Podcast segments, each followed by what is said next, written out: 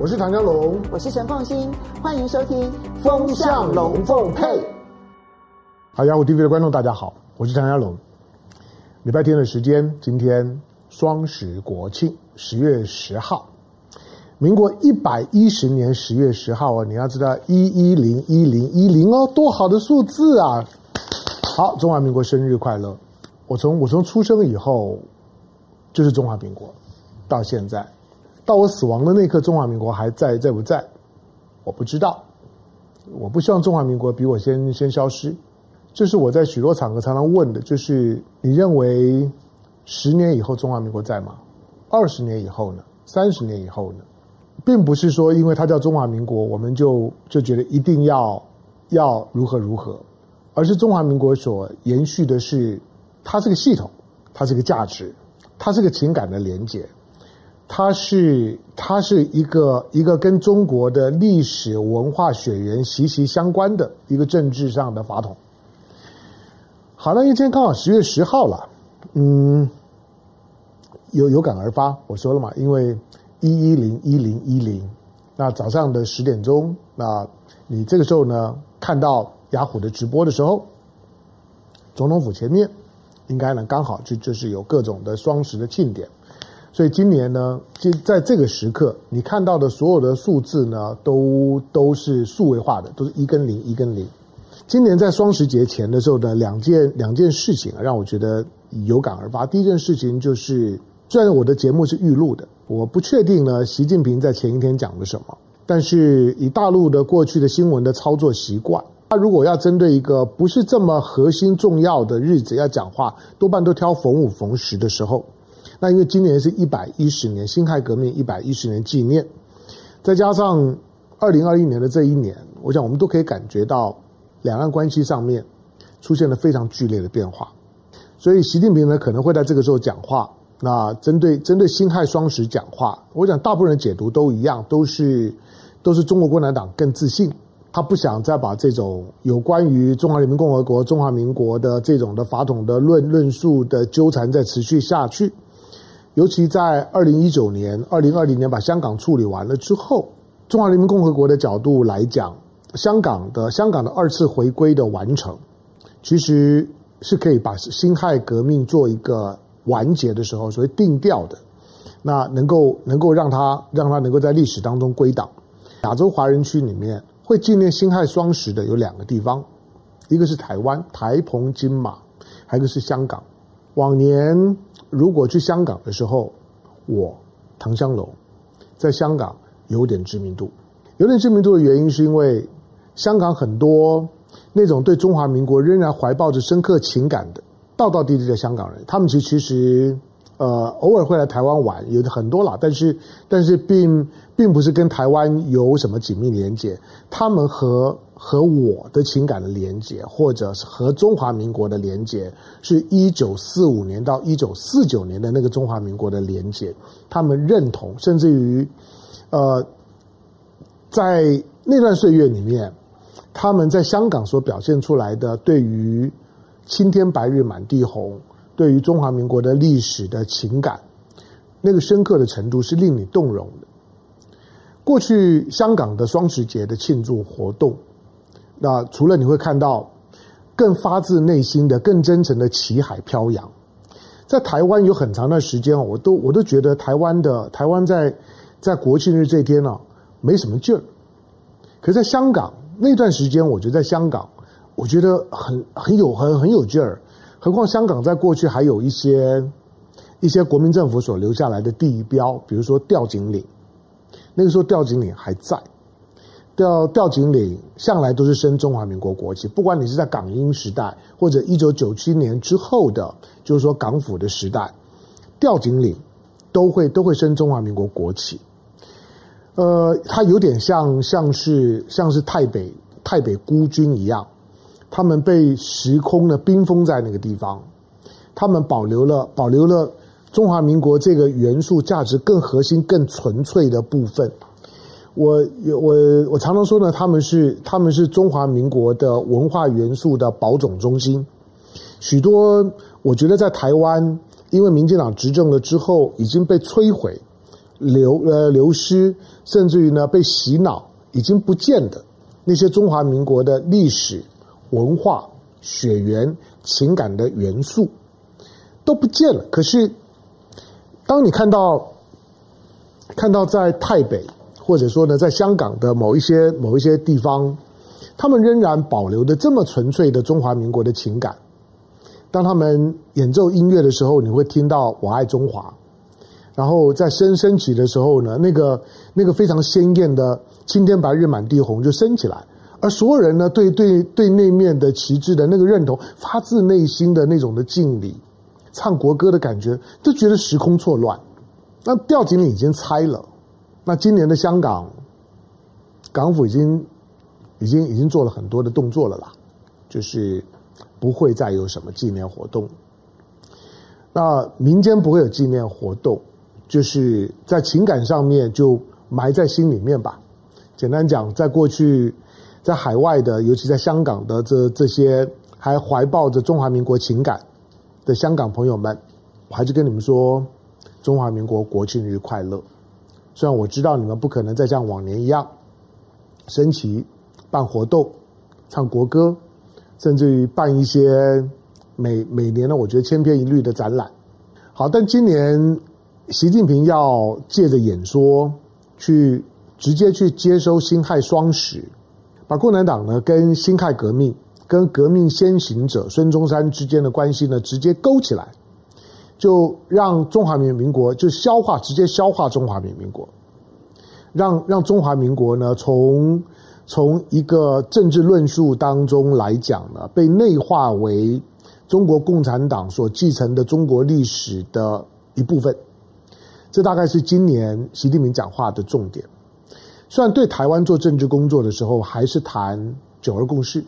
和平统一，但是已经开始为消化中华民国做准备。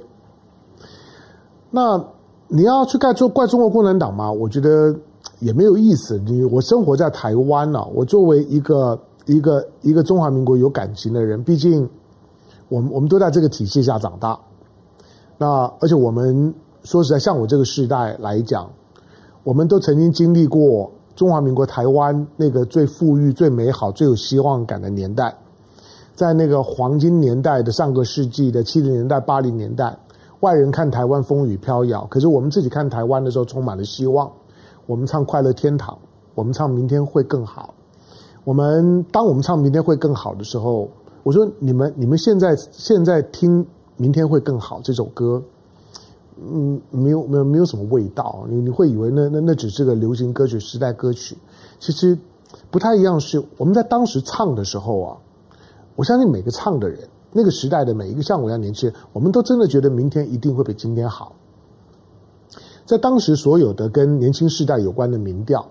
都会反映出，呃，大部分年轻人都会都会认为我我的未来不是梦，就像张雨生，那都是同时代的歌曲。都有我的未来不是梦，我的明天呢是可以规划的，跟现在的年轻人非常不一样哦。那我说不能够去怪北京，因为政政治对抗嘛，他呃你消灭我，我消灭你，好，那反正反正成王败败寇这可以理解，但只是很遗憾，就是说中华民国作为中国历史上面非常特别的南方王朝，好，那简单讲就就是呢中国的中国的历史，中国历史有很长时间都。都没有南北概念，都只有东西概念。所以你在你在看到呢，中国的历史呢，从上古史，然后开始进进到周朝之后，周周朝我们是怎么分的？我们我们是分西周、东周。西周、东周结束了春秋战国时代，结束到了秦汉，到了汉的时候是怎么分的？是西汉、东汉，都是先东东西分，而且从西开始往东，崛起于西，西方陨落于东方。西周、东周、西汉、东汉，即使到了晋朝，在因为到魏晋南南北朝嘛，汉朝汉汉朝覆灭了之后，魏晋南北朝，即使到了晋朝，呃，它基本上面也都是西晋、东晋，它没有离开那个呢，由西往东，东西对对分。那当这种的东西的东西的分隔的时候。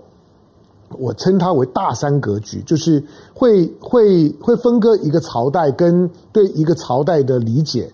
会开始会开始出现断代，它是以山脉，隔一个山脉好像就隔一个国家，隔一个朝代一样，东西的分隔。那什么时候会开始？你到了唐唐朝大一统结束之后，唐朝是一个转折的年代，这个时候已经已经到了西元七百年到西元西元一千年。那唐朝之后到了宋朝，就开始出现南宋、北宋。呃，东的的东西分就结束了，就没有没有再再是西晋、东晋，没有西西西宋、东东宋、西唐、东唐，没有这样的问题。所以到了宋朝的时候呢，就是北宋。南宋由北往南，北宋、南宋。好，那因此从宋朝之后，宋朝之后的，就是说以从大山格局到大海的格局，因为南北就就就是以河川为为主了，要不然就黄河，要不然就淮河，要不然就长江，所有的朝代跟政治力量都是用河流为界。那这个已经宋朝已经已经是到了西元十十三世纪的事情。好，那以南北为界，它就开始出现一个一个从大山格局到到大河格格局，以河流作为朝代的分隔。那这跟台湾是什么关系？因为到了到了就是说呢，南北的南北概念的时候，都是北方往南方，都是崛起于北方，陨落于南南方。这个格局也都确定，在过去这一千年里面，中国的统一。都是北方消灭南方的统一，都是从北方开开始呢往南方，或者成功了之后都定都于北方。所以你看到的，你看到的就是说呢，唐宋元明清，它即即使是南北格局，可是除了到了民国立立都于南京以外，其他的六朝都是在在北方。那所有的南方王朝多半小，但是富裕，但最后都等等着被被消灭。所以南方王朝总体来讲寿命都不长。以南宋来讲，是南方王朝里面大概最长命的，一百，我记得一百四十三年吧。很多历史上面的过去一千年当中，南方的很多的小朝廷都很富裕，但是因为富裕的关系，没有太强的政治动能去开疆辟土。最后呢，都都等等着被北方的政权来收拾。那中华民国是一个特别的情况，它定都于南京，经过了这么复杂的过程，经历了整个整个就是说呢，全球工业化现代化对它的体系的冲击，它最后呢，在整个大的国际格局之下，苟延残喘的来到了台来来到台湾。它在南南方，如果把中华民国定义为一个另外一个南方王朝，它一百一十岁了。我曾经讲过，我起码希望看到中华民国比南宋朝长命吧。我起码希望看到它是南南方王朝最长命的一个。可是以现在的形势格局来看，这个国家体制，它能不能撑到南宋朝的寿命的岁数，我已经很很怀疑了。好，那关键的原因就是到了台湾之后呢，这二十年。我觉得很遗憾了，虽然这个是南南方王朝的宿命，在过去我们讨论过，南南方王朝它有它的内在的发展的逻辑，因为因为它不愁吃穿，那它多半富裕，而且呢，南方在整个整个国际化的过程当中，它多半都比北方呢要来得更国际化，所以它比较容易呢对外联系，对内的联系呢对它来讲不是这么的重要，所以。南方王朝会呈现出一种惰性，普遍来来讲，南方王朝几乎都没有什么统一的企图心。所有想要统一的，最后呢都会受到政治打压。比如说，南宋朝的岳飞死于非命吧。比如说，在晋朝的时候，晋朝的时候，比如桓桓温的北伐也曾经几乎成功啊，可是最后牵制他的。都是南南方的朝廷觉得算了吧，我我不想回北方去了，南方挺好的。这种的这种的就南方挺好的，我不想回去了，大家就分而治之。我也我也不想要北方，再再再回到我我老家，那就隔江犹唱后庭花吧。那这种商女不知亡国恨啊，隔江犹唱后庭花，这是南方王朝的文化特色。我。我个人，当然在国庆日这一天啊，感触很多。我我我个人其实，在我的工作上面，新闻工作或者说是评论工作上面，我其实很核心的心呢，我好想要让中华民国能够摆脱这个南方王朝的宿命。我好，我好希望中华民国能够用一种，用一种呃文文化的体制上面的优势，能够呢得到更多的中国人的认同，能够让让让我们所珍惜的民主自由，甚至于相对富裕的，在台湾的中国人这两千三百万人，是历史上面生活最好的一群华人。可是我们往往忽略了这一点。我们在我们我们是我们是我们是中国历史上面的宠儿，没有没有任何再再有一群人像我们生活的这么好了。可是这在台湾的这七十多年的好，养成了我们的惰性，以及放弃了对于对中国的大中国历史的思考。最后，我们仍然难逃这个南方王朝的宿命。蔡英文总统上来了之后。两岸之间的敌意呢，快速的升高，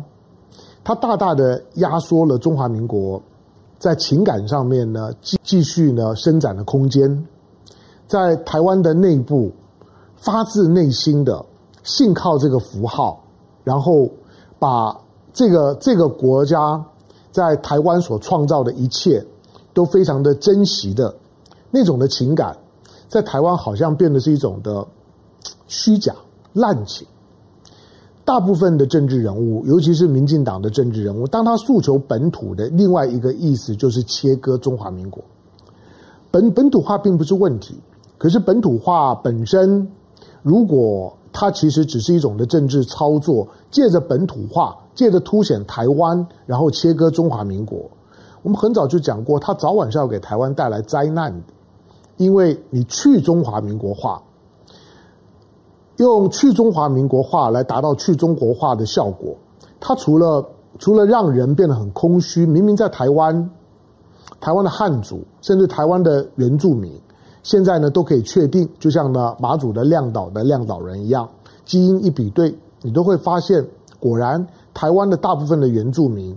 都是从大陆的东南沿海过来的，换句话说，不管原住民汉人都来自于大陆。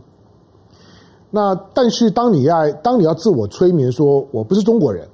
呃，我跟大陆并没有关关系，我们是原原住民的混血，我们是南岛语族，我们来自于大洋洲呢，就深深邃的大洋当当中的某一个岛屿，不知道什么时候呢到了台湾，错，你把你把所有所有的故事都讲颠倒了。现在可以确定南岛语族是从中国大陆东南出出去的，以台湾为跳板的，再往呢东南亚呢去发展的。好，但是因为因为这种的情感的掏空，我们今天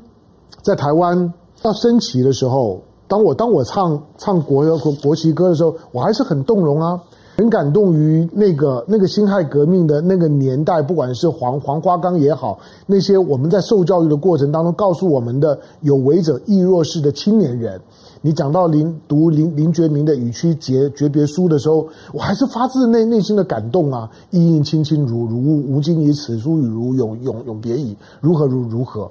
这个在过去都还都还都还编成歌呢。意应卿卿，再一次呼唤你的名，今夜我的笔沾满你的泪。类似这种的故故事，它很很真实啊，很具象啊。它其实是造成今天我们在台湾有这种生活的那一群人，他们在当时都是中国的精英。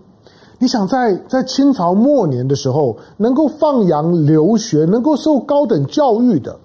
我说那些人，包括像林觉民这些人，他们只要像台湾的闽南话讲的，不要强出头，啪咔给你，他不会丢钱。我告诉你，他一辈子的荣华富贵绝对跑不掉的。可是他们都抛头颅洒热血。当你当你听到国旗歌“山川壮丽，五彩丰隆，炎黄四周，东亚称雄”，